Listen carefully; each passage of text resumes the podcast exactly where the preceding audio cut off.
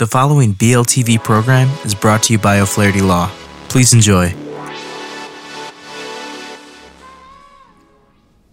Welcome to Learn About Law. My name is Kevin O'Flaherty from O'Flaherty Law. I hope you enjoyed this video. If you need some help, please feel free to give us a call at 630-324-6666. That's 630-324-6666. Thanks for watching. Hi everyone, this is Andrew with Learn About Law, and in the third of our three-part series on contempt of court and family law, I'll be discussing what the actual court process looks like.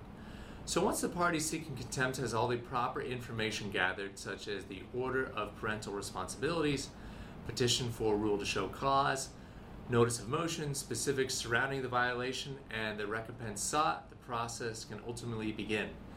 The petition for rule to show cause must be legally served upon the respondent, at the court hearing, the petitioner can present his or her events, uh, evidence supporting the violation and order of contempt, and the respondent can choose to present their own evidence and testimony in defense or ultimately accept the contempt motion.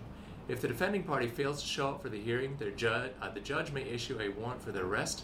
If the defending party is found in contempt, the judge will then issue one or more new orders to remedy the situation. This could be anything from financial restitution, a new order, um, to make the defendant comply better with the old one, a change in the parenting, uh, parenting agreement, fines, or imprisonment.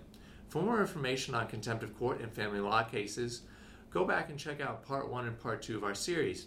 If you have any questions about contempt of court and family law, um, don't hesitate to reach out and speak with one of our qualified attorneys. And as always, thank you for tuning in. Hi, this is Kevin O'Flaherty again. I hope you enjoyed that video.